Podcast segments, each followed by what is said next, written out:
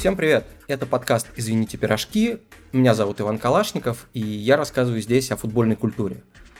За то время, пока не было футбола, я довольно сильно соскучился по нему, особенно по возможности сходить на стадион, но в то же время кайфовал от того, что все спортивные медиа на это время превратились э, в медиа моей мечты, которые освещают не новостную повестку, не кто там чего забил и что сказал вчера, а самые интересные сюжеты из прошлого.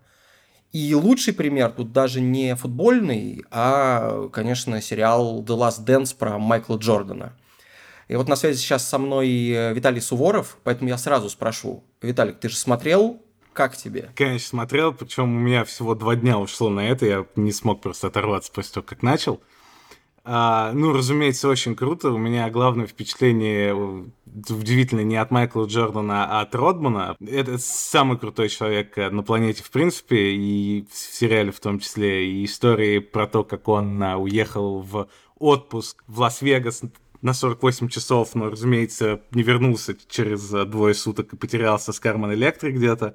И как он объясняет, э, каким образом стоит игру читать и подборы делать, это все просто абсолютно лучшее телевидение, которое только можно увидеть. Да, мне еще потом, э, когда я услышал, что сериал закрывается песней Present Tense группы Pearl Jam, это такие, ну, как бы такой гранж, да, из Сиэтла, я очень удивился, как вообще это может появиться в баскетбольном сериале. Потом узнал, что как раз Родман, персональный фанат и друг Эдди Ведера из Pearl Jam, и что он там, в общем, раздевалку Чикаго Буллс э, с переменным успехом пытался подсадить, потому что, мне кажется, это абсолютно не та музыка, которую должны слушать баскетболисты Чикаго Буллс. Но, в общем, ему удалось как-то это сделать.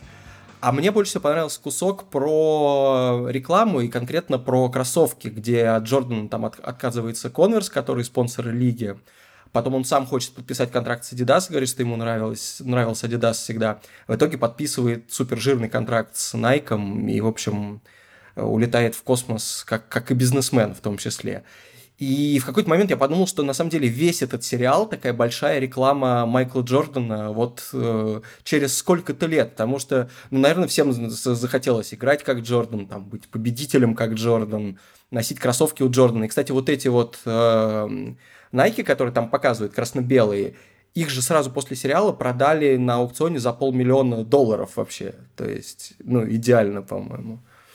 Вот, и я это все к чему? К тому, что, посмотрев э, The Last Dance, мы сегодня будем обсуждать футбольную рекламу. Я не стал бы, наверное, называть это каким-то особым видом искусства, но это совершенно точно часть футбольной культуры, которая влияет на наше восприятие футболистов, футбола, и по замыслу маркетологов она должна влиять на наше личное потребительское поведение, но это мы с тобой обсудим, потому что здесь у меня есть некоторые сомнения, что это всегда работает. Вот. Ну, еще мне кажется, что такой золотой век футбольной рекламы закончился, сейчас она уже не так актуальна, ну, потому что если раньше был единый транслятор всего этого в виде телевизора, то сейчас, в общем, немножко потребление такого продукта изменилось. Вот ты, ты вообще можешь вспомнить, какую последнюю футбольную рекламу ты видел? Да, ну, то есть не последнюю, скорее последняя реклама, которая меня там удивила и восхитила и, и вызывала какие-то эмоции. В принципе, у Nike была очень крутая реклама перед чемпионатом мира 2014, анимированная с Златаном, Руни, Неймаром, Роналдо и другими ребятами, которые играли с клонами и спасали, спасали игру от клонов и от, от роботов, от а, обезличивания. Вот, по-моему, это, это, наверное, самая крутая реклама из последних, которую я видел. Ну, как из последних, уже сколько лет прошло. Вот я тоже подумал о том, что ты сказал из последних, на самом деле, чем 2014 был 6, 6 лет назад, да, в общем.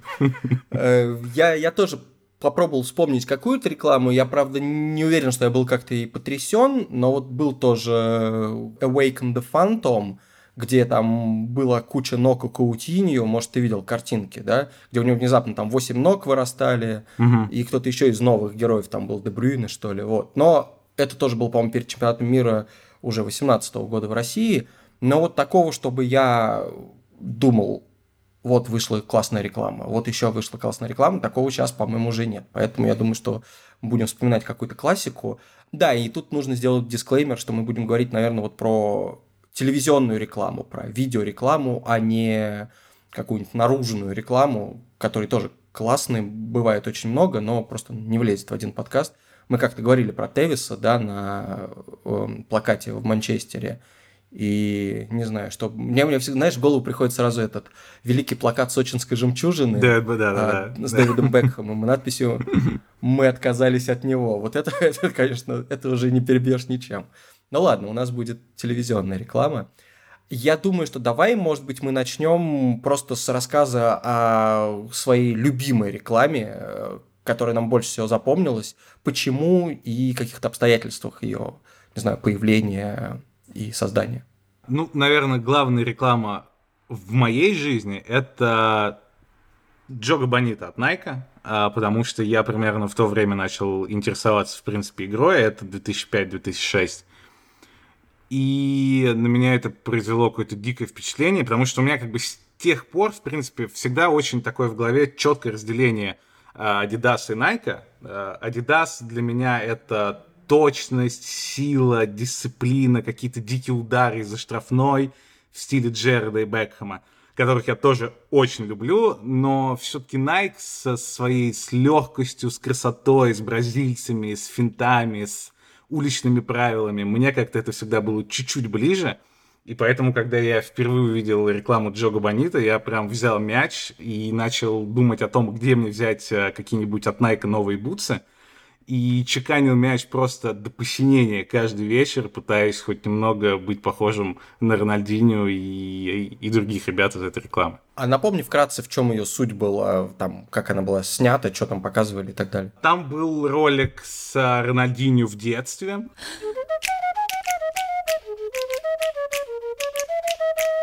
Где он а, играет и обводит там 20 человек одновременно, и одновременно после этого его во взрослом возрасте показывает. Там была реклама с Руни, который так заботится о команде и хочет быть крутым, что он играет одновременно вратаря, защитника, полузащитника и нападающего на тренировке Манчестер Юнайтед. Там был ролик с Анри, который играет на улице на коробке с пацанами и показывает там умопомрачительные какие-то трюки. И что там еще было? А туда же еще входила такая серия, как будто документальных съемок из раздевалки Бразилии, где их всех на такую трясущуюся камеру снимали. Да, да, да, да, да, да, конечно, конечно, конечно. Маскинада играет на заднем плане, и от Кантаны все это идет как от ведущего. Да-да-да, вот это все из той же оперы. При этом очень важное отличие, почему у меня она так именно вызывает какие-то и ностальгию, и домашние, какие-то уютные эмоции, потому что она реально, ее снимали это все было ощущение, что снимали на какую-то домашнюю камеру, э, и нет ни Голливуда, ни пафоса, ничего, с чем обычно ассоциируется реклама от, от Nike, уже там в 2008, 2010 и так далее. А это какая-то очень домашняя реклама, и как будто ее снимали буквально на мобильный телефон. И вот от, от этого какие-то тоже очень приятные ощущения. Да, да, я помню тоже, что мне вот этот стиль казалось, что супергигант э, типа Nike с э, суперзвездами футбола делает рекламу, которая реально вот во дворе как будто снята. Это было крутое ощущение. А, при том, что вот моя любимая реклама, в которой тоже участвовали бразильцы, и тоже была она снята для промо-компании Nike, а, это произошло за 8 лет до того, то есть перед чемпионатом мира во Франции 98 года. И там они играли в аэропорту в футбол. По-моему, так называлось, аэропорт. Аэропорт 98, да.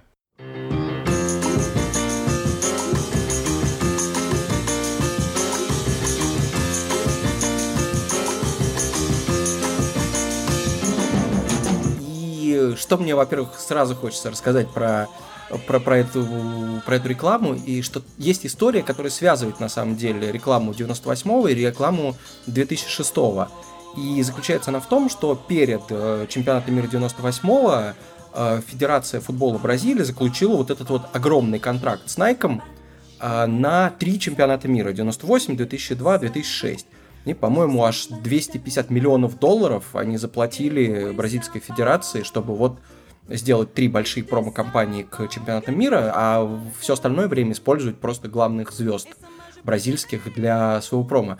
И, естественно, этот рассказ был бы неполный, если бы он состоял только из э, предложения, что Nike заплатил 250 миллионов долларов Бразильской Федерации, точка. Нет, Бразильской Федерации руководил Рикардо Тейшейра. Он муж дочери Жао Эвеланжа, который до Блаттера возглавлял FIFA очень-очень долго. Но сам факт, что он был родственником Жоао Эвеланжа, мне кажется, уже предполагает дальнейшее развитие событий. Да? Можно предположить, как дальше история пойдет. Смысл в том, что Рикардо Тейшера это прям, ну, осужденный э, взяточник, человек, который очень-очень долго злоупотреблял своими вот э, служебными полномочиями, и, по-моему, только в 2012-м как-то его вот поймали вместе со всеми остальными, когда большая волна расследования накрыла FIFA и всех остальных. И первая история про него, что после победного чемпионата мира 94 года где вот Бразилия выиграла и летел самолет обратно. А Рикайто Тейшера, когда все футболисты вышли из э, самолета в Бразилии,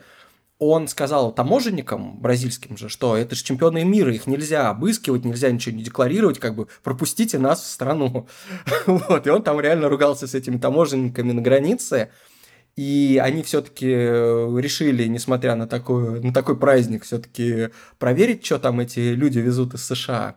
И выяснил, что сам Рикардо Тейшера везет пивоваренный аппарат, который можно промышленных таких масштабов, который можно э, который потом он поставил у себя в баре. Он все-таки заплатил пошлин, но как бы сама идея, что он хотел после победного чемпионата мира провести вот как бы большую э, машину, которая делает пиво и э, открыть бар, это прям меня поражает. Вот. И вроде как э, были обвинения, я уж, честно говоря, не знаю, доказаны они в итоге были или нет, что и сделка с Nike тоже, в общем, каким-то образом он там какие-то деньги себе прикарманил. Вот. Но, тем не менее, на эти деньги сняли отличную совершенно рекламу, позвали супер крутого режиссера, которого зовут Джон Ву. Он снимал что-то, по-моему, вторую миссию невыполнима. Ну, почему такой известный гонконгский режиссер, который потом в Голливуд переехал. И там был просто вот просто все по красоте. Денилсон, который тогда после чемпионата мира, он, по-моему, уже стал на, на мгновение самым дорогим футболистом мира, э, и он там финтил на этой движущейся дорожке на плоском эскалаторе. Ромарио, значит, пробрасывал мяч сквозь э, сканер, который вещи просвечивает. Ну вот, ну и Роналду в конце, там, супер, супер кадр главный, он бьет в стойку регистрации, как бы попадает в нее как будто в штангу и стоит, в общем, с таким лицом, что ну, как бы и суперзвезды, да, могут э, облажаться. И все это, самое смешное, что все эти суперкадры, они сняли с первого дубля, и потом режиссер говорил, блин, блин, я не ожидал, что будет так легко, ну давайте вы повторите как бы на всякий случай. Вот, но в принципе меня это уже устраивает. И он вспоминал, что ему э, очень, э, очень комфортно было с ними работать, и он не ожидал, что будет настолько все легко. И там еще, естественно, появился тоже Кантана, который во всех найковских рекламах уже к тому моменту уже начал появляться. Причем и... ты знаешь, что изначально кое-кто другой на его месте должен был быть. Расскажи. Марадонна. Марадонну изначально хотели на, на его место позвать, чтобы он из самолета смотрел за всем этим, но потом решили, что звать Марадонну в рекламу сборной Бразилии это, худшая идея в истории человечества, поэтому в итоге решили позвать а, великого Эрика. Круто то, что он а, его убедил личный режиссер, поскольку Кантана там фанат кино, и когда ему позвонил Джон Ву и сказал, давай мы снимем кадр с тобой, там буквально один – он очень обрадовался, они очень сильно подружились, и Кантана после этого выдал совершенно крутейшую фразу, когда Алекс Фергюсон находил из Юнайтед, и Кантана спросили, кто может возглавить вот теперь э, Юнайтед. Кантана сказал, что как бы первый кандидат я, uh, я сам отлично справлюсь, но если, говорит, не я, то зовите Джона, Джона Ву, только он может заменить Алекса Фергюсона. Как, как ты думаешь, какие перспективы у Джона Ву было бы, были бы во главе МЮ? Пришлось бы Роналду звать, видимо, с Данилсоном, чтобы что-то получилось. Да. Но при этом я немножко сжульничал в том смысле, что я сказал, что моя любимая реклама из 98 -го года, на самом деле это самая мне запомнившаяся реклама, потому что, ну, не знаю, в этот момент там, когда был чемпионат мира, как раз сдавал вступительные экзамены в университет, и я вот помню, что я готовился и был в таком довольно мощном стрессе, И для меня и футбол, и главное, вот эта совершенно крутейшая реклама, которую показывали ну, реально там 5, по 5 раз за вечер, а, они мне как позволяли вообще расслабиться и переключиться, выпасть из той реальности, где мне нужно что-то зубрить и ждать оценки, на, в общем, реальность, в которой все, все хорошо.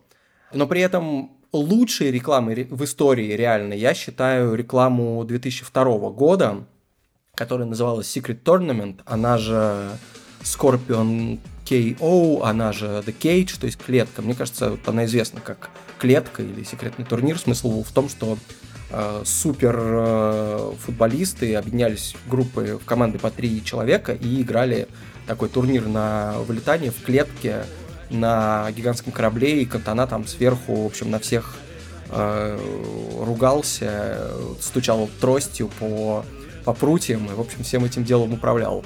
Очень крутая, стильная штука. Вот. И ее снял режиссер э, Монти Пайтона и э, фильма «Страх и отвращение в Лас-Вегасе» Терри Гиллиам, что само по себе очень необычно да, для такого коммерческого продукта. А оператором был итальянец Никола Пикарини.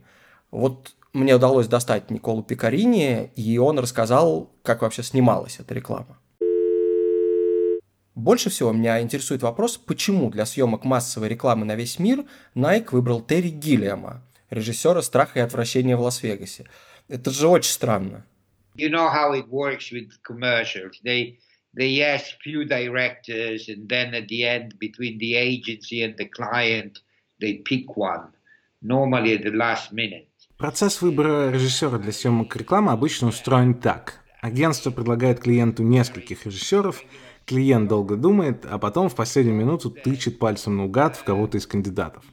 Так они выбрали Терри. Ну, а я постоянно работал с Терри в качестве оператора. Плюс большинство футболистов из той рекламы играли тогда в Италии. Снимать тоже решили в Италии, так что мне еще немного помогла моя национальность. Я и сам до сих пор удивлен, что Nike выбрал именно Гиллиама. Он великолепный режиссер, но за 20 с лишним лет совместной работы мы с ним сняли, кажется, только одну рекламу. Вот эту.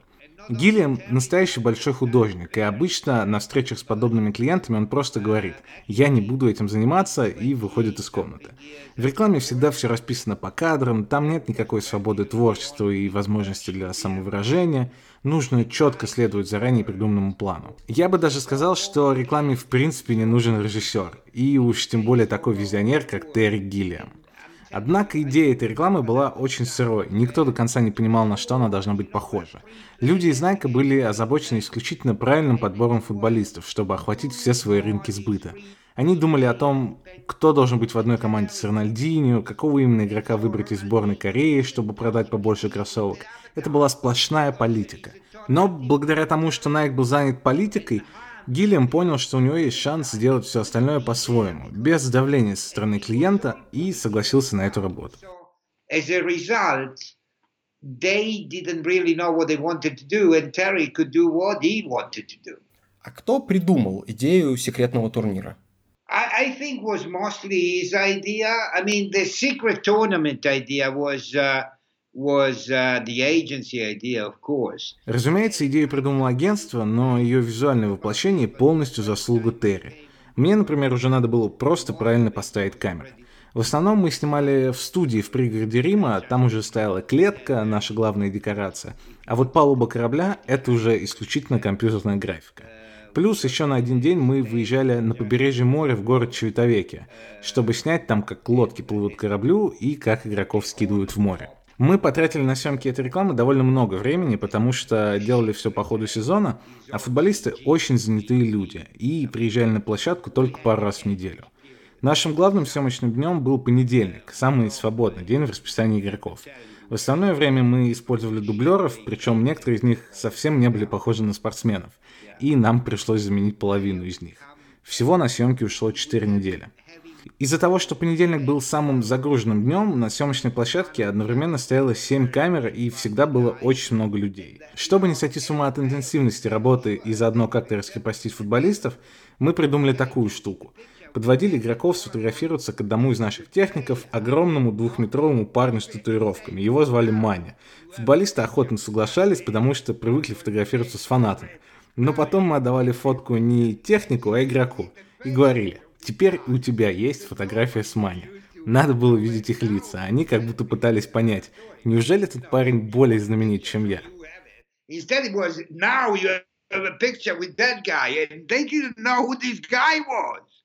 Кто из футболистов вам запомнился? С кем было проще всего работать, а кому эти съемки были совершенно неинтересны? Totti is a very funny guy, and he has uh, wrongly a reputation of being a bit dumb. Веселее всего было работать с Тотти. У него совершенно незаслуженная репутация дурачка, но на самом деле он остроумен и самоироничен. Мы снимали в Риме, большинство людей из нашей команды болели за Рому, поэтому вокруг Тоти постоянно была толпа, и он всех развлекал. Правда, при этом он совершенно бездарный актер, просто деревяшка. Когда мы просили его изобразить какую-то эмоцию на камеру, у него ничего не получалось. Однажды мы потратили десяток дублей на то, чтобы снять, как он подмигивает одному из игроков. Потом один из техников подошел к нему, похлопал по плечу и сказал, «Ческа, мой капитан, я люблю тебя, но ради всего святого, просто продолжай играть в футбол и не занимайся ничем другим». Почти все остальные футболисты вели себя так, как и положено футболистам. Это люди с большим эго, которых мало что интересует, кроме самих себя. Имейте в виду, что они не получили дополнительных денег от этой рекламы, они должны были сниматься в ней по условиям контракта с Nike. Поэтому особого энтузиазма эта история у них не вызывала. Но были исключения. Например, Роберто Карлос. Очень милый парень, который хотел попробовать в кадре как можно больше. Терри Анри тоже был очень отзывчив. Но больше всего меня поразил Луиш Фиго. Невероятно образованный, всем интересующийся, пытающийся вникнуть во все аспекты процесса съемок. Я получил огромное удовольствие от общения с ним. Остальные игроки, ну, вы же понимаете, как устроена их жизнь. В 11 лет скауты замечают их талант, привозят в футбольную академию, они целый день пинают мяч и общаются с такими же детьми. Они не читают книг и газет, их мир вертится вокруг футбольного мяча. Иногда мне даже жалко их, потому что они, ну, совсем не видят настоящей жизни.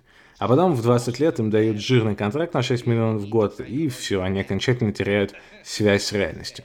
А после окончания карьеры большинство из них э, приходится идти к психологу, потому что они не готовы жить в этом мире. Их мир – это мяч. Помимо действующих футболистов, в съемках участвовал и Рик Кантона, который еще по ходу карьеры игрока мечтал стать актером – с ним же наверняка все было по-другому.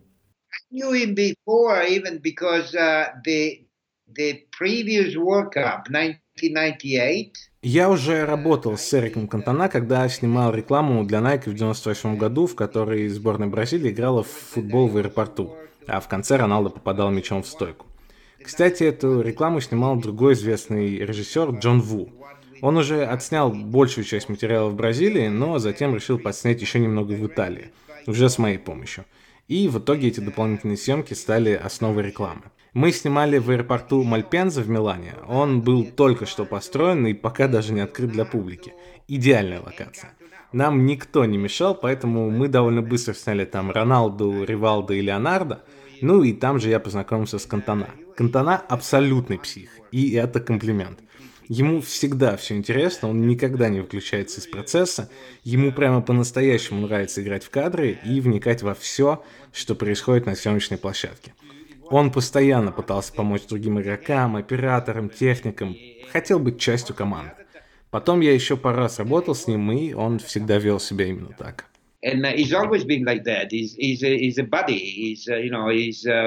Again, part of the gang. That's what he want to be. Надеюсь, игроки показали себя с лучшей стороны хотя бы во время съемок, собственно, футбольной части рекламы. Inside that cage, they were actually playing football. They had to, because they had to score and they had to do these things. Да, в клетке им нужно было играть в футбол, забивать голы и так далее. А наша задача была в том, чтобы рассказать историю, используя мастерство игроков. На мой взгляд, эта реклама удалась именно потому, что на площадке все постоянно импровизировали. Футболисты с мячом, а мы с камерами и монтажом. Я уже сказал, что люди из Nike были озабочены тем, кого в какую команду поставить. И всю креативную часть оставили нам. Э, организация с их стороны была довольно кошмарной. Доходило даже до абсурда. Например, в команде, которая выиграла турнир, были Анри, Наката и Тоти, но они ни разу не появились на съемках одновременно. Мы снимали Анри с Тоти, Тоти с Накатой, Накату с Анри, но втроем в кадр они ни разу не попали, поэтому мы постоянно использовали дублера в качестве третьего футболиста. Мы не знали заранее, кто должен выиграть турнир, потому что Nike переписывал сценарий прямо по ходу съемок. И когда они решили, кто будет победителем, то мы поняли, что спасти дело можно только на монтаже. Впрочем, все получилось отлично. Если честно, благодаря этим организационным накладкам реклама стала только лучше.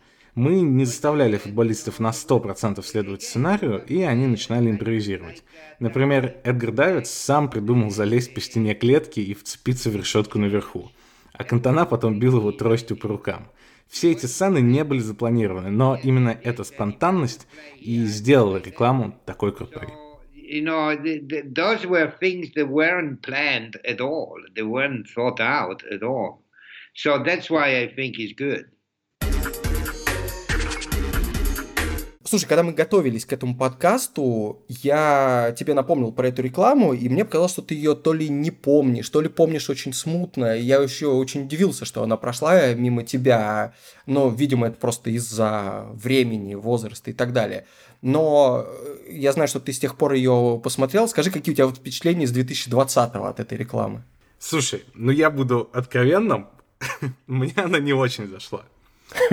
Мне нравится, с одной стороны, что это возможно, вообще единственная реклама из всех, о которых мы будем сегодня говорить. Это единственная реклама, а, которую очень прикольно обсуждать там где-нибудь в баре, потому что у тебя есть сборные команды по три человека, и ты можешь обсуждать, а действительно ли вот а, Анри, Стоти и Накаты обыграли бы Роналду с Фигу и Роберто Карлосом, а действительно ли та команда должна была быть, а что там забыл этот игрок? И вот все в таком стиле. И я тебе даже скидывал статью целую аналитическую об этой рекламе, о командах и кто действительно тогда чемпионом должен был стать. Но при этом все-таки очень сложно объяснить, что мне не очень мне понравилось. Но какая-то она для меня слегка мрачноватая, слегка монотонная, однообразная. Мне очень в конце все понравилось, и как их скидывают с корабля, и как Анри сбивает головой. Но все, что было до этого, ну так, мне не очень зашло. Окей, ну тогда хорошо, что тогда хорошо, что ты не смотрел ее, так сказать, в, в реальном времени, потому что, может быть, тогда ты просто может, после не этого... стал бы вообще футболом, да, интересоваться. Во-первых, да, во-вторых, что самое страшное, думаю, для тех людей, которые ее делали, что ты пошел бы, например, купил Adidas после этого. Вот, собственно, мой вопрос главный в том, вот смотри, мы сейчас обсуждаем такие э, бренды, которые производили там экипировку, бутсы, мечи, просто одежду и так далее. И явно, что Adidas, э, Puma, Nike и так далее вкладывали в это больше всего денег, потому что ну, какая-то самая прямая ассоциация была с, с футболом и с э, массовостью футбола самого и с массовостью вот, людей, которые, собственно, могут потом пойти и купить это.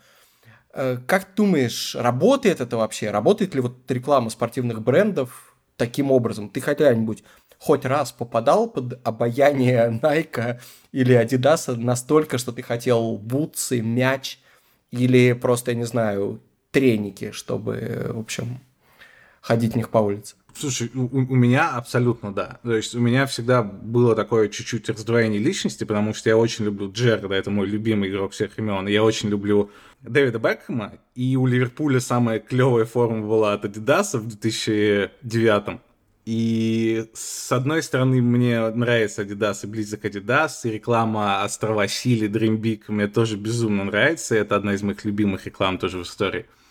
При этом а, все-таки вот с того момента, как я впервые Джогу Бониту увидел, и в целом потом, а, я всегда покупал себе штуки от Nike. То есть для меня спортивный бренд мой — это Nike в первую очередь, и как раз это пошло все вот из этих реклам. Поэтому я был очень доволен, что я влюбился в Андрея Аршайна в какой-то момент, потому что он тогда рекламировал розовые бутсы знаменитые от Nike, за которые я готов был просто удавить кого угодно. Когда я впервые вообще увидел, что выходят розовые бутсы, я не знаю, я, я готов был идти в магазин, где бы он ни был, и пешком сквозь снег, только бы купить эти розовые бутсы, как у Андрея Аршайна. Так что я в этом плане очень легко поддаюсь на все эти штуки маркетинговые. И в моем случае это все окупается у них. Класс, отлично. Я вот наоборот всегда э, чувствовал, что даже в тот момент, когда я готов оценить какой-то там артистический э, замысел и хочу просто пересмотреть рекламу, потому что мне нравится, что я там вижу, у меня все равно это не соединялось в голове с, э, с брендом. Даже если я вот хотел, не знаю, пойти купить себе спортивный костюм. Ну, как-то как в меньшей степени. Слушай, я уже 13 лет доказываю людям без всякого успеха, что Coca-Cola и Pepsi реально отличаются по вкусу, и я могу их отличить. И Pepsi в тысячу раз круче, но, скорее всего, это все из-за того, что мне очень нравится реклама с Бекхэмом и с мадридским Реалом, и с Слушай, по потрясающий. Да. Ну, мы, мы сейчас до этого дойдем, да, но просто хорошо, что ты это проспойлерил сейчас, потому что я хотел начать этот кусок обсуждения с того, что, ну, очевидно же, что Coca-Cola лучше, чем Pepsi. И удивительно, что Pepsi делала такую хорошую рекламу, а, и все это зря, потому что кола лучше. Но окей, давай вернемся к этому буквально через 10 минут, когда мы добьем историю со спортивными брендами, а тут просто что мне, что мне нравится в в том, как э, Nike круто делал свою рекламу, что после чемпионата мира 98 года э, с той рекламой про аэропорт, э, людей потом опрашивали и спрашивали, кто из вот этих спортивных компаний является главным спонсором FIFA, официальным партнером чемпионата мира. И 35% людей сказали, что Adidas, потому что действительно так и было – а 32% людей сказали, что Nike, потому что они просто видели постоянно рекламу Nike, хотя у них был контракт только с бразильцами. Ну, может быть, еще с кем-то, но вот крутилась эта реклама. И вот это, конечно, очень круто с точки зрения репутации. Не, в этом плане Nike всегда очень круто отличался, потому что они в, этой истории были вторыми и догоняющими, им приходилось, приходилось креативить гораздо-гораздо усерднее, чем Adidas, потому что у Adidas изначально официальный мяч с тремя полосками, все стюарты, арбитры, билборды, все в трех полосках. Более того, а, как раз а, в 2006 году, поскольку это был домашний чемпионат мира для Adidas в Германии, они решили, что все, мы не позволим Nike сделать вообще ничего на этот раз. Мы не пропустим никакой такой ни партизанский маркетинг, ничего, потому что в 98-м у Nike был огромный Nike Парк в Париже, где куча людей тусили, и в том числе поэтому они запомнились всем. И, в общем, в 2006 году у руководителя Adidas даже брали интервью, и он сказал, что, типа, ну все, вот все, на этот раз мы сделали абсолютно все, что, чтобы у Nike не осталось ни единого шанса. Мы купили все рекламное время во время чемпионата мира. А мы купили все билборды, все поверхности, на которых можно хоть что-то изобразить. И в итоге у Nike вышел Джога Бонита, который, опять же, лично в меня ударила гораздо сильнее, и я вообще знать не знал, что Adidas э, спонсирует э, чемпионат мира, и совершенно для меня это никакого значения не имело. Так что в этом смысле у Nike было вот это стандартное преимущество человека, который кого-то очень хочет догнать, и поэтому креативит просто с безумной какой-то силой. Да, я тоже соглашусь, что с точки зрения креативности, конечно, Nike точно переплюнул Adidas и всех остальных. И, кстати, я читал довольно любопытное интервью на сайте Sport Connect э, с человеком, который зовут Евгений Примаченко. Это какой-то очень молодой парень, не помню откуда, из Екатеринбурга, по-моему, который вот попал в очень молодом возрасте в агентство э, голландское Whedon Kennedy, которое для Nike вот делает все это. Они делали вот Secret Tournament и так далее. То есть она разрабатывает концепцию, приносит ее Nike, и дальше все уже идет. И он как раз рассказывал, что их э, метод подхода к спортивной рекламе, он в том, чтобы как можно больше учитывать региональных особенностей, делать очень прям правильно таргетированную рекламу, чтобы она одновременно работала и на весь мир, и как бы внутри этой рекламы каждый мог для себя увидеть что-то свое, вот как, например, на секретном турнире можно было увидеть японца, корейца и так далее. Вот. И, ну, и понятно, что это была совсем масштабная реклама, но локальные рекламы прям точно попадали в какой-то там, менталитет, э, мироощущение той аудитории, под которой все это делалось. Ну и, слушай, были какие-то совершенно невероятные вещи, типа Гая Ричи, да, это рекламы от первого лица.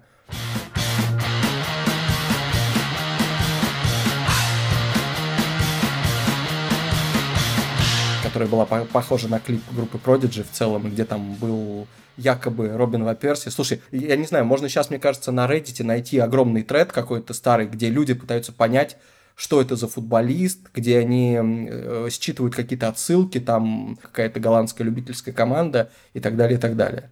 Есть у тебя еще какие-то вот рекламы, которые в голове, которые с этим могли бы поконкурировать? Что тебе еще запомнилось из каких-то там поздних лет? Очень мне запомнилось от Nike Ride the Future, где был момент с Руни, который газонокосильщиком стал из-за того, что отдал плохой пас на Волкота в матче с отборной Франции. Я прям точно помню, что я смотрел все это с открытым ртом абсолютно. Все вот эти там две минуты, которые она длилась, потому что раньше рекламы длились, ну, секунд 20-30, наверное, а вот как раз с Гая Ричи вот это все началось на 5 минут, какие-то огромные штуки из Голливуда. И, конечно, и темп, и музыка, и скорость, с которой все на экране меняется, и количество каких-то отсылок от Федора, который играет в настольный, в настольный теннис с Руни, до песня Коновара от какого-то итальянского эстрадника. Прям такое количество, такое количество каких-то отсылок и шуток и контента, в принципе, что голова абсолютно э, просто взрывается. И вот это все я смотрел с открытым ртом, конечно. А ты знаешь, что реклама Right the Future предсказала будущее, собственно? Ты, ты сейчас о чем? О бороде Руди, надеюсь? Не, не совсем. Это, это, это, кстати, хороший вариант. А, штука в том, что помимо того, помимо того плохого сценария для него, для Руни, хотя он выглядел там довольно умиротворенным э, с бородой, штука в том, что он в этой рекламе подкатывается под Рибери, по-моему. Да, да, да, да. И потом то ли забивает гол, то ли, то ли начинает атаку. Короче, когда он заканчивал играть в DC United, вот перед возвращением обратно в Англию, там же был какой-то дикий момент, когда... Когда он догнал э, нападающего, который убегал на пустые ворота, сделал Именно. подкат, отнял мяч и отдал голевую через, через полполя. Да, и вот в, там на 90% это совпадает с тем, что было показано в той рекламе. И я как раз просто помню, что я наткнулся в тот момент, что на такую историю, когда вот эту, когда заметили это сходство, и раньше говорили как раз, что самая визионерская реклама была у Дидаса, кстати, очень хорошая реклама, называлась «Хосе плюс 10», когда два пацана таких испанских выбирают себе команду, может, ты помнишь, да, и типа играют потом... Конечно, легендарная, абсолютно легендарная. Вот, да. вот это, на мой взгляд, лучшая адидасовская реклама, которую я только видел. Там очень, она какая-то смешная, в общем, много юмора, типа Джермена Дефо в воротах, просто потому что, видимо, его никто в поле не хотел выпускать. Вот. И там просто был какой-то момент, да, когда Лэмпорт э, бьет в перекладину, мяч попадает вроде как в линию, выскакивает, ну и типа с Лэмпордом потом это случилось на чемпионате мира. А на воротах стоит при этом Оливер Кан. Да, в воротах стоит немецкий вратарь. Как раз там, более того, да, да, да, да. То есть это как будто случилось через 4 года, хотя они, конечно, имели в виду, ну, финал чемпионата мира 66 -го года, когда англичане немцам такой же гол забили. Ну, в общем, вот, вот эта история классная. Просто я ее встретил в том контексте, что смотрите, вот Adidas предсказал будущее там в 2006, но из-за того, что с Руни случилось то, что случилось, в общем, Nike опять сравнял счет, типа 1-1. Слушай, очень хорошо, что ты еще сказал об Adidas и АХС плюс 10, потому что ты наверняка забыл, что там с Дефо была, да, смешная ситуация, но ты помнишь, какого игрока на этом... Э, ты сможешь вспомнить, кого из этих игроков они взяли самым первым? На этом воображаемом драфте? Слушай, если бы ты мне задал этот вопрос типа вчера, я бы не вспомнил. Но поскольку я пересматривал эту рекламу, это ровно то же самое, на что я обратил внимание. Потому что это не может не броситься в глаза. То есть, ну, ситуация, да, всем знакомая, когда два капитана набирают себе команду по очереди, естественно, первым берут самого крутого игрока. И, и да, я посмотрел эту рекламу и увидел, что до Зидана, до Кака, до Бекхэма был выбран Джибриль До Бикенбауэра, до Лэмпорда, до Месси. Вот, то есть реально все легенды отступили перед э, футболистом Ливерпуля. Наверное, тебя это больше всего потрясло? Или он еще не играл? Или он ушел уже тогда в этот момент? Я уже забыл. Он уже, уже все, по-моему, уже ушел, да. Ну, слушай, человек, который похоронил ЦСКА в Суперкубке Европы, да, его, видимо, тогда его нужно было выбирать. Да, это потрясающе. Вот, ну и в этом смысле меня удивляет, что никто из э, производителей экипировки даже не приблизился к этим двум гигантам. Я, наверное, только вспомню, а, опять-таки, это была такая вирусная реклама еще до, до того, как слово вирусность изобрели, э, когда... Помнишь ли ты, как э, в пабе куча каких-то таких типичных английских хулиганов пела какую-то очень слезливую песню Savage Garden, и это была реклама Пумы. И она выходила под День Святого Валентина. Не знаю, есть у тебя такое воспоминание, нет? Нет, вообще нет. Ну, короче, тогда ты потом обязательно посмотри, а все остальные слушатели усл- просто услышат, как это звучит. И представьте себе таких прямо заматеревших лысых людей, которыми лучше не встречаться нигде вообще в жизни. Они встают в пабе и поют, э, в общем, выражают свои чувства на 14 февраля.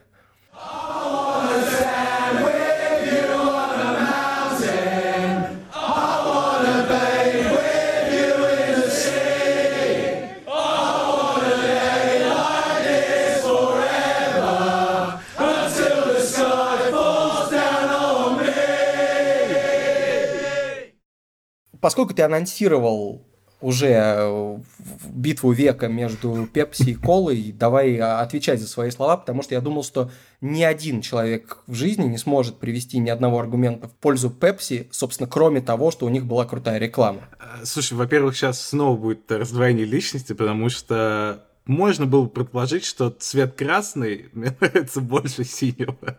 Но в обычной жизни, когда дело не касается футбольных клубов, мне гораздо больше нравится синий цвет.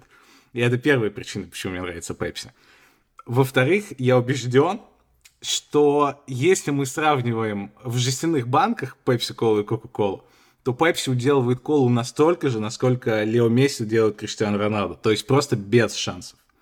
При этом важное уточнение – если мы говорим... Ты, ты вообще слышишь, что ты, ты слышишь, что ты говоришь вообще? Ты, ты понимаешь, как, как, какой репутационный риск сейчас, в общем, на тебя сваливается? Смотри, ты, смотри очень, очень да, важное уточнение нужно сделать. Если а, есть шанс купить Кока-Колу в стеклянной бутылке и Пепси в стеклянной бутылке, то тут даже мне придется развести руками, а, утереть слезу и отступить, потому что в стеклянной бутылке Кока-Кола, конечно, ну, гораздо круче, и Пепси тут уже не идет ни в какое сравнение. Но во всех остальных случаях я в команде Пепси вместе с Дэвидом Бекхэмом. При этом еще одна штука в пользу Пепси. В 2010 году они снимали рекламу в Южной Африке. Там был Месси, Кака, Драгба, по-моему, Фернандо Торрес, кто-то еще. И в российской версии там был Андрей Аршавин. И вот а, я, скорее всего, в других версиях его нет, и там в британской кто-нибудь другой был, какой-нибудь Руни, например, или кто-нибудь еще. Но в российской э, был Аршавин. И у Кока-Колы, по-моему, Аршавина никогда не было. Так что еще, еще один плюсик Пепси. Это правда, потому что он еще вспоминал сам, что ему в Африке э, очень не понравились эти съемки. Во-первых, потому что он со своей прямотой традиционно сказал, что было очень жарко, и пить пепси, а, и приходилось пить теплую пепси, это было отвратительно. Вот. Но, кроме того, я думаю, что его немножко еще тревожило, наверное, то, что он не попал на чемпионат мира 2010 года. Причем довольно, в общем, настолько это было трагично, что мы посвятили этому отдельный подкаст. Вот, так что послушайте, да, про Марибор и все, что с этим связано. И, кстати, если сейчас посмотреть, найти э, оригинальный англоязычный вариант этой рекламы в YouTube, то в основном там будут первые комменты в духе «А что здесь делает Аршавин?» Потому что даже если тогда он, в общем, еще, наверное, держался где-то в сознании массовом на уровне звезд такого второго эшелона, но все-таки рядом с Драгба, Кака и Лэмпордом, мне кажется, он смотрелся чуть общем, чуть менее убедительно. Короче, я абсолютно признаю, что Pepsi делала великие футбольные рекламы, и реклама Сумо перед чемпионатом мира в Японии и Корее, не знаю, видел ты или нет, наверное, еще тогда нет, но она была Конечно, совершенно да. великолепная, и все остальное, вот эти вот ковбои, да, наверное, тоже ты видел, где там за Бекхэма э, лошадь била по мячу, Э, в, в, в дуэли. В общем, это, когда я описываю словами, это выглядит, да, звучит, наверное, довольно дико. Вот, но это действительно очень, очень крутые рекламы. И, естественно, кульминация этого всего была вот эта вот э, реклама про День Бекхэма. Забавно, что мне она, мне как, как-то она в голове существует исключительно как русскоязычная реклама. И фраза «Не День Бекхэма», безусловно, это прям супер фраза, которая в русском языке осталась э, навсегда – Ювентус с мячом – это просто не день Бекхэм. И при этом забавно, что ее оригинал который просто звучит э, «This is just not Beckham's day», я никогда не видел отсылок к нему ни в каких текстах, не слышал от людей вообще. То есть это абсолютно не проникло в англоязычную культуру, хотя эта реклама там была, и, в общем, все ее видели, но фраза не осела вообще никак, а, видимо, тот фактор, что она была произнесена голосом Виктора Гусева, потому что он ассоциируется, да, со всеми такими, в общем, трагическими моментами в футбольной истории – может быть, поэтому она села. Вот скажи мне, ты, ты честно, ты ее э, использовал в речи своей? Наверняка много раз. Более того, моя мама ее использовала в речи еще до того, как я подсадил ее на футбол. Так что это прям, да, это очень глубоко в языке. Кстати, я тоже согласен, но моих, моих родителей тоже зацепила. То есть она, мне кажется, даже за пределы, в общем, тех, кто футболом интересуется, распространилась, потому что, наверное, в жизни каждого человека бывает день, который, в общем, не день Бекхэма, наверное, поэтому. А ты можешь вспомнить момент, все-таки ты сначала э, полюбил Пепси за вкус, а потом, наверное, реклама подтвердила этот статус в твоей голове, или, может быть, ты выбрал Пепси из-за рекламы? Смотри, мне кажется, изначально у них э, на банках жестяных были игроки. Там точно был, собственно, Бэкс, Рауль, вот, вот эти все ребята – Наверное, это было перед чемпионатом мира 2002, когда я еще толком не смотрел ничего и только-только начинал вообще всем этим интересоваться. Скорее всего, вот в тот момент это началось, потому что от банок с игроками у меня прям очень крутые такие вайпсы и воспоминания. Я точно помню, что вот это прям большая часть моего детства покупать э, и пить и разглядывать э, игроков. А есть ли другие какие-то потребительские бренды, которые делали футбольную рекламу и повлияли тоже на твое поведение? Там, я не знаю, Макдоналдс, Мастеркард, про то, что что-то бесценно, но есть для всего остального. Тоже такая, мне кажется, фраза, которая осела в русском языке. Что еще было? Не знаю, пиво Карлсберг, которое Ливерпуль спонсировала. Вот что-то из этого на тебя повлияло? Э, смотри, ну, во-первых, как э, любой здравомыслящий и честный перед собой болельщик сборной России, я не ем чипсы Лейс за то, что они сделали с карьерой Андрея Аршавина.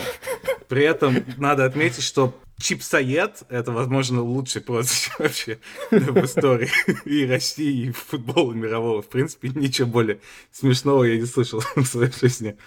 А, при этом с Макдональдсом я прям не помню, чтобы что-то я в телеке от них э, смотрел.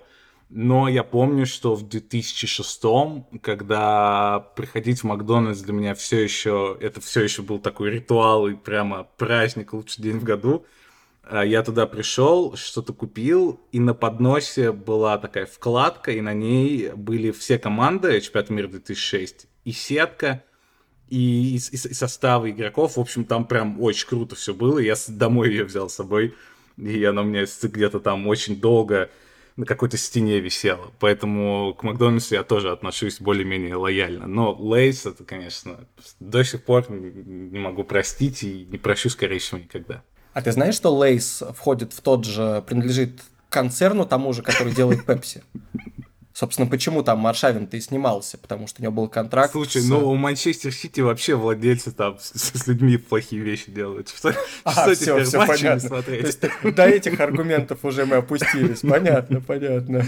Слушай, я тебе сейчас расскажу ужасную историю из, мо- из моего детства, которая просто просится в, знаешь, в, в пропаганду ЦРУ и в такие, как, как это сейчас называют, в методички, в методички врага идеологического, потому что я боюсь сейчас соврать, какой-то год был, может быть, 92-й, 3-й, 4 вот что-то в этом роде. Но я помню, что смысл был в том, что нам в школах реально выдавали гуманитарную помощь. То есть э, не потому, что там все голодали, опять-таки, я говорю, я неизбежно сейчас буду звучать, в общем, как, как э, ребенок, который там, которого могли использовать для, для того, чтобы развалить, в общем, все, все, что можно развалить. Но, э, в общем, помимо просто каких-то школьных обедов, э, э, в начале 90-х э, из Америки привозили, в, не знаю, может, московские только школы, может, еще куда-то гуманитарную помощь. И единственное, что оттуда я запомнил, это большие банки арахисового масла, которого вообще не было нигде. И я вот его там попробовал впервые в жизни, и совершенно мне, кстати, не понравилось, но, тем не менее, там такой немножко, немножко такой американской мечты в мою жизнь принесло оно. Вот. И в то же время а, везде была реклама батончика Сникерс которую рекламировал мой любимый игрок на тот момент Игорь Добровольский, который играл за, за сборную, значит, и Советского Союза, и за первые составы сборной России.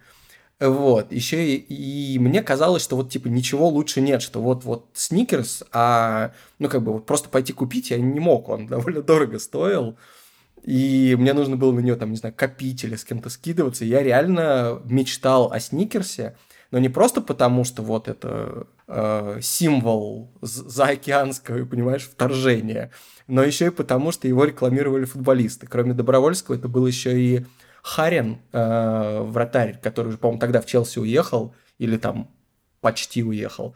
И то есть мне все казалось, что это прям, ну, реальные кумиры такие, очень крутые люди.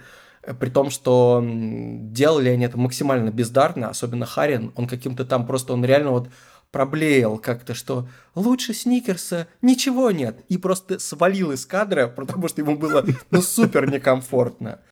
Тренировки до седьмого пота каждый день. Ведь ребята на меня рассчитывают. А когда появляется чувство голода, которое отвлекает от игры, я применяю испытанные средства – сникерс. Лучше сникерса ничего нет. Сникерс – лучший способ утолить голод. И эта, эта реклама реально повлияла на мою детскую неокрепшую психику. Я, в общем, когда, когда я дождался того времени, что когда я смог наконец сам себе купить сникерс, слава богу, все это исчезло из моей головы. В общем, я понял, что ничего особенного ни, ни, ни в сникерсе, ни, ни, ни в карьере Дмитрия Харина, в общем-то, нет. Слушай, раз ты упомянул э, чипсоеда, расскажи мне, вот как ты представляешь, почему почему это прозвище настолько прилипло к Коршавину и почему люди его настолько... Как ты для себя этот феномен объясняешь? Почему именно это слово стало главным оскорблением в адрес Аршавина? Слушай, на самом деле я прям точно помню, что до того, как так начали называть Аршавина, так называли Рональдиньо в комментах. Прям вот, потому что он тоже снимался в рекламе Lay's, и тоже случилось так, что он там снялся в рекламе, и буквально там через там, какое-то время его и из Барселоны поперли. В общем, все покатилось вниз, и плохой чемпионат мира он провел. А, так что тут совершенно точно его называли Чипсоед. А, ну, Аршавин, в принципе, русский Рональдинho практически во всех смыслах этого слова.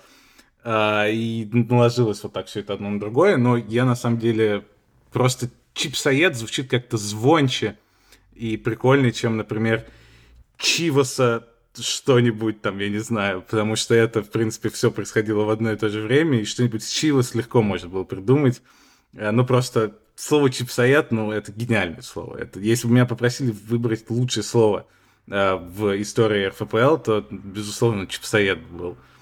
Так что да. Э, круто, что ты сказал, потому что я знаю очень похожее и не менее звонкое слово, но его, к сожалению, не существует именно в русском языке, но сейчас, сейчас, сейчас мы его презентуем, потому что, э, как мне кажется, чипсы, они реально вот опускают игрока на уровень болельщика, и как будто магия теряется. То есть мы продолжаем любить его за то, что он крутой футболист, но как бы у нас всегда будет повод над ним посмеяться, потому что он, как и мы, ест чипсы. Ты же знаешь, как реагирует на то, что... Как реагируют британцы на то, что Линнекер уже там 15 или 20 лет рекламирует чипсы. Ему же припоминают там в каждом комменте, он рекламирует чипсы Walkers, вот, из э, Лестера, из его там родного города, и... Да, и переделывает слегка это слово, да. Да, и его же зовут на самом деле Крисп Шагер, то есть его зовут не Чипсоед, а его зовут Чипсоёб. Вот, это, это куда... Это слово нам придется запикать, но согласись, оно, в общем, тоже на новую, на новую высоту поднимает эту историю всю.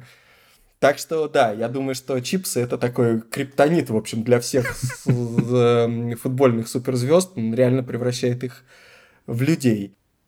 Любопытно, что эти рекламы э, еды футболистами, они еще могут приводить к таким появлениям таких практически конспирологических теорий, вот как э, у нас э, при фамилии Аршавина вспоминают чипсы, или был еще такой локальный совсем эпизод, когда Владимир Быстров рекламировал кириешки, если ты помнишь, что это такое, такие сухарики, в общем. Это тоже, но это, мне кажется, скорее в питерском фольклоре осело, чем во всероссийском, но тем не менее, ему часто припоминают а в Германии э, реально была конспирологическая теория, что ореховая паста Нутелла, что она прокляла сборную Германии. Короче, в 2004 году, перед Евро 2004, немецкий футбольный союз подписал значит, контракт с Нутеллой и сняли рекламу, где Кевин Курани, э, Хинкель, такой защитник, и э, нападающий Бенджамин Лаут, которого уже никто не помнит, значит, намазывали нутеллу на хлеб, ели ее и рекламировали.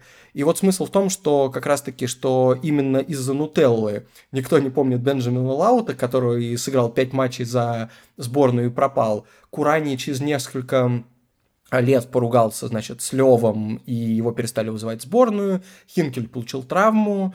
И такая же фигня случалась с каждым следующим поколением игроков, которые рекламировали. Нутелла специально назвала каких-то молодых игроков. И вот какие-то там Янсен, Тим Боровский тоже получали травмы. А Джермейн Джонс вообще, вообще после этого сменил гражданство. Страну, да, выбрал. Да, и стал играть за США. И в итоге, когда появилось вот это вот мега-поколение Нойер, Зил, эм, э, Мюллер, и с ними сняли, по-моему, последнюю рекламу и решили, что нужно срочно разрывать контракт, а то, значит, э, проклятие Нутеллы, как, или как Германия это называет, Нутелла флюх, то оно, значит, эм, испортит все молодым немецким звездам. Ну и потом они в конце концов подумали, что не очень э, правильно рекламировать там не самую здоровую еду, условно говоря. И, в общем, разорвали контракт. И в 2011 году, и через три года Германия выиграла чемпионат мира. А скажи, а вот э, такой вопрос э, под конец я хотел бы тебе задать а лицом какой марки ты бы хотел стать? Что бы ты отрекламировал из какого-нибудь из потребительского сегмента с большим удовольствием? Слушай, я буквально сегодня утром смотрел рекламу с Мюллером для, для пасты Барилла, а ты уже полгода у тебя есть знания в голове после того, как ты посмотрел мои инстаграм сторис, что к пасте Барилла я отношусь очень плохо, потому что у нее гладкая поверхность, а не шероховатая. А шероховатая поверхность пасты гораздо лучше, потому что за нее цепляется соус лучше, и в итоге всем от этого хорошо становится. Поэтому я, пожалуй, в противовес э, и Томасу Мюллеру, и Роджеру Федереру, который рекламирует Барилу, я бы отрекламировал Рума. Это моя любимая марка пасты, и я был бы прям горд представлять ее. Отлично. А я, конечно, не смогу назвать конкретную фирму, но я очень хочу, разумеется, в какой-то момент своей жизни прорекламировать пирожки. Мне совершенно все равно, что это будет. Я готов рекламировать э, аргентинские эмпанады, русские пирожки с капустой. В общем, короче, если у вас есть пирожки, э, идите к нам. Это был подкаст «Извините, пирожки», но прежде чем попрощаться, я выступлю с небольшой просьбой. Во время карантина и самоизоляции прослушивание подкастов заметно сократилось, ну, потому что люди больше не ездят на работу на машине или на метро, меньше гуляют, а обычно именно в это время они слушают подкасты. И в том числе поэтому пирожки сейчас выходят чуть реже, чем обычно, потому что реально потребление подкастов вообще всех довольно заметно снизилось. Но при этом за последние два месяца у нас вышли два подкаста. Один про песню You'll Never Walk Alone и второй про Евро 1960. Это первая и самая главная победа сборной СССР. И эти два подкаста я считаю, наверное, вообще одними из лучших в истории подкаста. Поэтому просьба такая, не забудьте их послушать, когда жизнь вернется в норму, когда вы снова будете ездить на машине на работу или ходить на работу, и, в общем, у вас появится время, обязательно, обязательно послушайте эти два подкаста.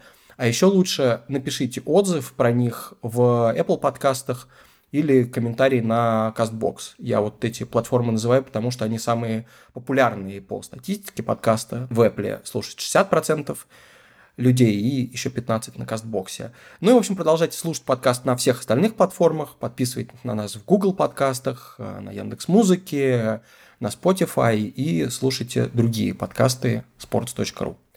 Здесь были Виталий Суворов и Иван Калашников. Пока.